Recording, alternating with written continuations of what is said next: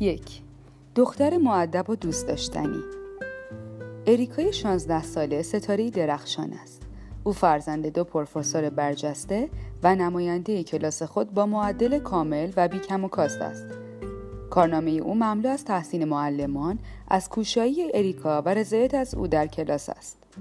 او ماهی دو مرتبه در بیمارستانی محلی داوطلبانه کمک می کند.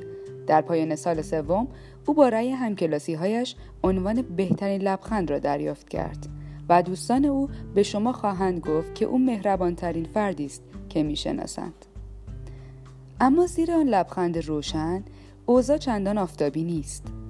اگر دفتر وقایع روزانه اریکا را باز کنید خواهید دید که او احساس می کند وظیفه تمام وقت اوست که بی کم و کاست باشد تا بقیه خوشحال و راضی باشند.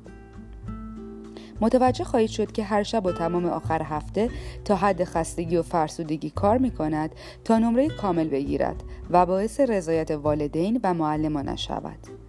ناامید کردن آنها بدترین حالتی است که می تواند تصور کند. یک بار به دلیل اشتباهی تصادفی در برنامه ریزی مجبور شد از رقابت مناظراتی در مدرسه کناره گیری کند. زیرا با سفر داوطلبانه که با کلیسا تنظیم کرده بود تداخل داشت. به قدری از فکر آنکه معلمش از او متنفر خواهد شد تحت استرس و فشار شدید بود که مریض شد اریکا از کمک داوطلبانه در بیمارستان بیزار است حتی حرف خالی کردن لگنها را هم نزنید اما به انجام آن ادامه می دهد. زیرا مشاور راهنمای او گفته است که برای تقاضانامه های دانشگاهیش مفید خواهد بود. گرچه بی نهایت علاقه داشت در تیم تشویق کنندگان ورزشی باشد و فکر می کرد کار لذت بخشی خواهد بود اما این کار را انجام نداد. زیرا دوستانش به او گفتند که پرش های آن خیلی دشوار بوده و او قطعا مایل به انجام آن نخواهد بود که خود را مزحکه دیگران کند.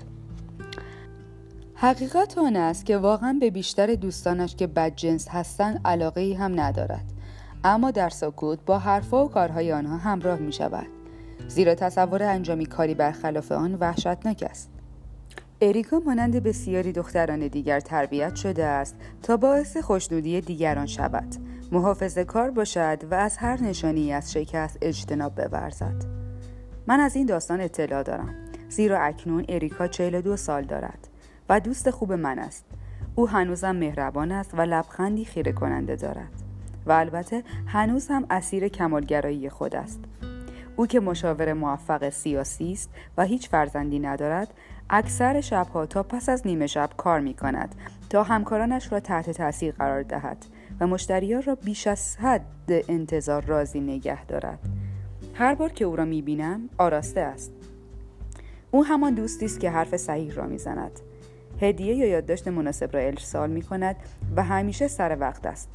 اما درست مانند 16 سالگیش تنها در خلوت اقرار می کند که از نیاز دائمی به خوشنود کردن دیگران احساس خفقان می کند. اخیرا از او پرسیدم که اگر به افکار نظر دیگران اهمیت نمی‌داد قصد انجام چه کاری را داشت او بیدرنگ فهرست تمام کارهایی که آرزویش را داشت برشمرد که شهامت انجامشان را نداشته است آرزوهایی از قبیل مخالفت کردن با استراتژی مهمترین مشتریش تا نقل مکان کردن به خارج از شهر و بچه دار شدن. فرهنگ ما نسلهایی از دختران بیکم و کاس مانند اریکا تربیت کرده است که به زنانی تبدیل شدهاند که از خطر کردن حراس دارند.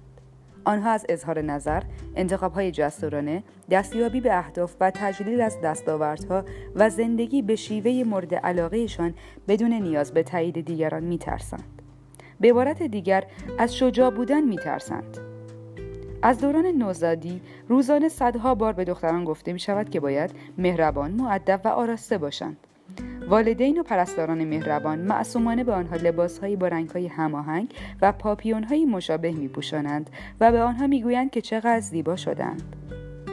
آنها به خاطر نمرات عالی، کمک رسانی، معدب و سازگار بودن بسیار تحسین می شوند و باز با مهربانی به خاطر نامرتبی، زورگویی یا شلوغکاری سرزنش می شوند. والدین معلمان خوشنیت دختران را به سوی فعالیت هایی هدایت می کند که در آن توانا هستند تا خوش بدرخشند و آنها را از فعالیت هایی که ممکن است ناامید کننده باشند یا حتی در آنها شکست بخورند دور می کند. این مقوله قابل درک است زیرا دختران آسیب پذیر و لطیف تلقی می شوند و به طور غریزی قصد داریم از آنها در مقابل آسیب و قضاوت محافظت کنیم از طرف دیگر پسران ما در گردش، کاوش، کثیف شدن، زمی خوردن و بله حتی شکست خوردن آزادی عمل دارند. همه به بهانه اینکه به آنها آموزش دهیم در کمترین سن ممکن مرد باشند. حتی اکنون نیز با وجود همه پیشرفت های اجتماعیمان مردم هنوز هم در صورت تردید، محافظه کاری یا آسیب پذیری و گریه پسرها معذب هستند. من این مسئله را حتی در همسر مدرن خودم که طرفدار حقوق زنان است نیز دیدم که معمولا با پسرم بازی های خشن می کند تا او را محکم بار بیاورد و به من می‌گوید که بگذارم در فریادهای آخر شب گریه کرده و خود را خالی کند یک بار از او پرسیدم اگر شان دختر بود هم با او چنین رفتاری داشت و او بی تردید پاسخ داد معلومه که نه البته این عقاید فقط به دلیل اینکه ما به بزرگسالی رسیده ایم از بین نمی روند. از غذا فشار روی زنان برای بینقصی با پیچیده شدن زندگی افزایش پیدا می کند. ما از تلاش برای دانش آموزان و دختران بیکم و کاست به تلاش برای متخصصان، دوستان، همسران و مادران بی و نقص می رسیم و اهداف لازم را به دست می آوریم و در تعجب هستیم که چرا درمانده، آشفته و ناراحت شده ایم. اینجا کم و کاستی وجود دارد. ما که همه کارها را صحیح انجام دادیم پس چه اشتباهی رخ داد؟ وقتی شروع می کنید به نوشتن کتابی درباره زنان و کمالگرایی پدیده های مرتبط را همه جا می بینید در فرودگاه ها، کافی شاپ ها، کنفرانس ها، آرشگاه ها و هر مکانی که پا می گذاشتم با این موضوع مکالمه ای به پا می کردم و زنان همواره آگاهانه آه می کشیدن یا پشت چشم نازک می کردن سرتکان می دادن یا می خندیدن. و در حین تعریف تجربه شخصی خودشان ناراحت می شدن. برای من تعریف می‌کردن که چطور تمایل درونی بیوقفه به انجام بیکم و کاست کارها زندگی روزمرهشان را هدایت می‌کنند از فیلتر کردن مطالب اینستاگرام خود تا خوشحال کردن یار و پرورش فرزندان همه چیز تمام و سازگار که از یک سال خوردن شیر مادر به خوردن غذاهای خانگی ارگانیک روی میآورند از داشتن تناسب اندام و نسبت به سن جوان به نظر رسیدن تا تلاش بیوقفه برای بینظیر بودن در کار، گرد همایی های اجتماعی، گروه ها و انجمن های کار خیریه. زنان بسیاری درباره رویاهای محقق نشده و آرزوهایی که در دل نگه داشتهاند صحبت کردند و گفتن شجاعت انجام آنها را ندارند.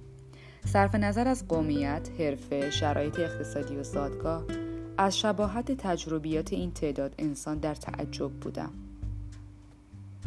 اما ابتدا می خواهم به شما نشان دهم که چطور کمالگرایی در ما ریشه دار شد آنچه در این فصل خواهید دید نگاهی مختصر به ریشه کمالگرایی در ما دختران است. اینکه چگونه ما زنان را شکل داده و به هر انتخاب و تصمیمی که تا کنون گرفته ایم رنگ و بوی خاصی داده. ما باید متوجه شویم چگونه به این مرحله رسیدیم تا موفق شویم راه خروج را پیدا کنیم. این آغاز همان راهنمایی است که ما را از راه پشیمانی خارج و به سمتی هدایت می کند که می توانیم در آن خودمان را آنطور که می خواهیم باشیم ابراز کنیم. Thank you.